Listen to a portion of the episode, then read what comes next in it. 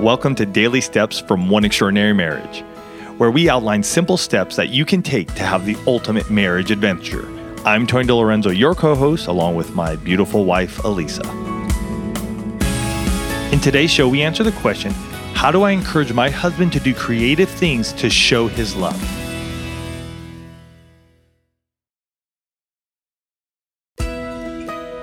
She goes on to say, it feels like he needs step-by-step outlined instructions about what I want and how to do it. Sometimes he does. Trust me, there have been plenty of times when I've been very specific to Tony, I would like you to do this. And it actually creates a win-win situation because then I'm very clear on what I want, so he doesn't have to guess. And it also makes it easy for him to say, okay, she definitely wants this. Yes, because if not, I have done things that don't go so well because it's not exactly the way she expected it or wanted it.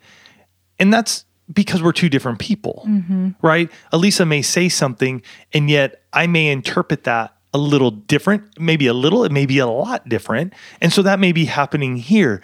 You feel like you have to outline these instructions for him, but in all honesty, he might be in a place where he's a little worried or maybe concerned that if he doesn't do it right, he's not pleasing you, mm-hmm. which then for him is like, ah, oh, I put in all this effort, I put in all this work, and now my wife isn't really pleased with me on that. And that's not a cool place for a husband to be. And there are lots of times when I know I've been guilty of this, and maybe some of you listening have been guilty of this too, that when our husbands try and do something creative, spontaneous, they try and do, you know, they've got this great idea and they try and execute it, and we're less than thrilled. And we show that to them. So what you're looking at on Pinterest and all these like end results of these amazing crafty things, that to you would be amazing. And that to you would be a creative way for your husband to show his love. And yet he may not even know how in the first place to do any of those things. Right. Like what's a glue gun? So there's, yeah, yeah so there, there's a disconnect for sure. Mm-hmm.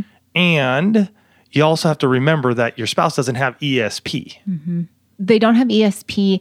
And there are some folks who, and I see this all, all the time with my coaching clients, there are some folks who are very, very literal. Yes. Right? Like, just tell me how to connect the dots and I will connect them for you. I mean, I've got one couple I work with and the wife is like, I never get flowers. I love flowers. If he would just surprise me with flowers. And so I looked at her husband on this coaching call and I said, hey, pull out your phone. It doesn't happen often that I tell a client on a coaching call to pull out the phone, but I'm like, pull out your phone. He's like, what? I go, okay, go one week before your anniversary, type in there, call and order flowers. Go one week before her birthday, put in there, call and order flowers. One week before Mother's Day, one week, you know, and we just went through all the major days that she wanted to get flowers and he's got a reminder in his phone, very structured. And guess what? I now get email messages every time flowers get delivered. And And now hear me, he's got all the structure, but he's also upped his game so that now he, sometimes he does do it spontaneously. Mm-hmm. But it's because he started doing what she asked him to do and was very specific about it.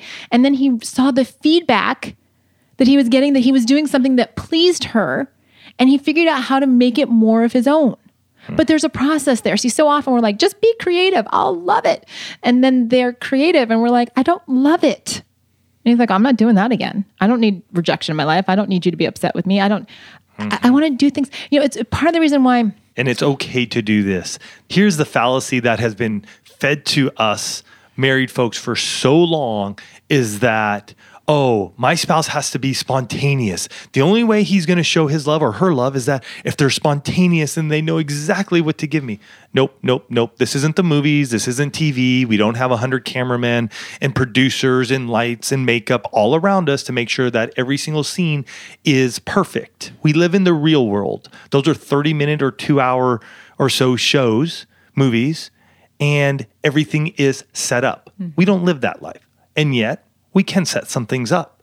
You can say, hey, guess what? These are the creative things that I do love, and here's how it works, and here's how to do them.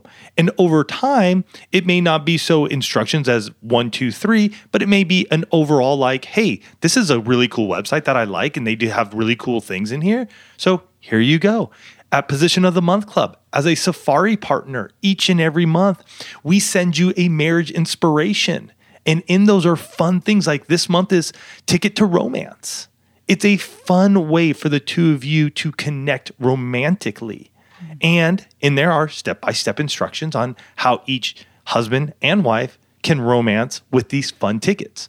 If you're interested in Position of the Month Club, check it out at position of the month club dot com. Ultimately, at the end of the day, get beyond the fact of saying to yourself, if you loved me, you know what to do. Oh, that's good. That's good. Instead, say, because I know you love me, I'm going to share what I want with you so that it's a win-win for both of us. I'm telling you, you both will be a lot happier for it. For more information on how to handle this in your marriage, check out one extraordinary marriage dot com slash three nineteen.